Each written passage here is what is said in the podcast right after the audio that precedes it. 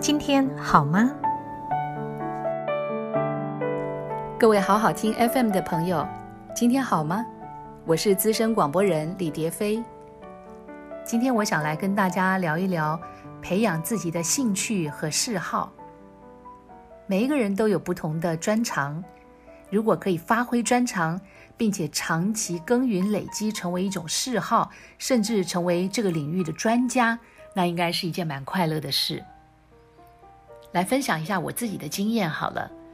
我从小喜欢唱歌，从小学开始呢就参加学校的合唱团，然后初中、高中、大学一路都是合唱团的成员之一。我从高中开始就担任学生指挥。后来到台大参加台大合唱团，还是担任学生指挥，并且筹办年度演唱会，因而跟着学长姐们去采访当时在国内创作的一些作曲家们，邀请他们到学校来举办讲座，去了解每首歌曲创作后面的故事。在大四那年，我们还筹办了当时在国内可以说空前的国人作曲家作品专场的合唱音乐会。这些经验对我来说非常的重要，因为当时我大学毕业就考进中广音乐组，制作主持音乐节目。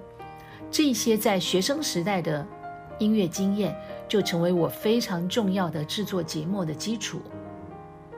我自己喜欢独唱，可是我更享受在合唱当中的乐趣，因为啊，我觉得合唱有四个声部，必须要每一个声部人数相当。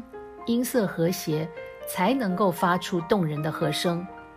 那每一次在合唱音乐当中，我都会感受到整个人被和声包围，那种感觉就好像是，啊，你在大海当中悠游自在，有一种非常满足的感觉。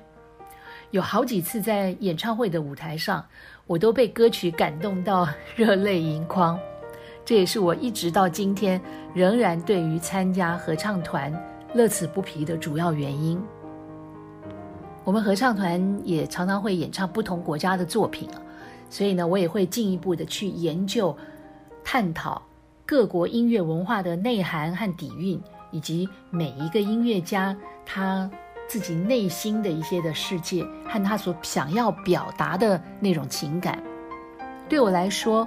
在音乐的素养跟知识上，我觉得也有蛮大的帮助跟提升的。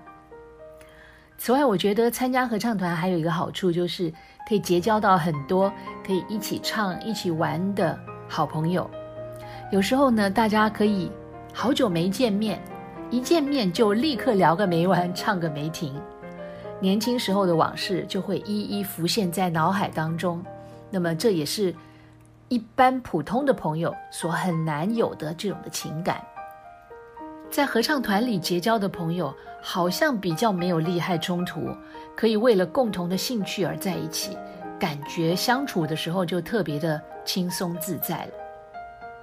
说到这里，我想问一问，你有没有自己的兴趣和嗜好呢？有没有参与一些也有很多志同道合的朋友一起参与的社团呢？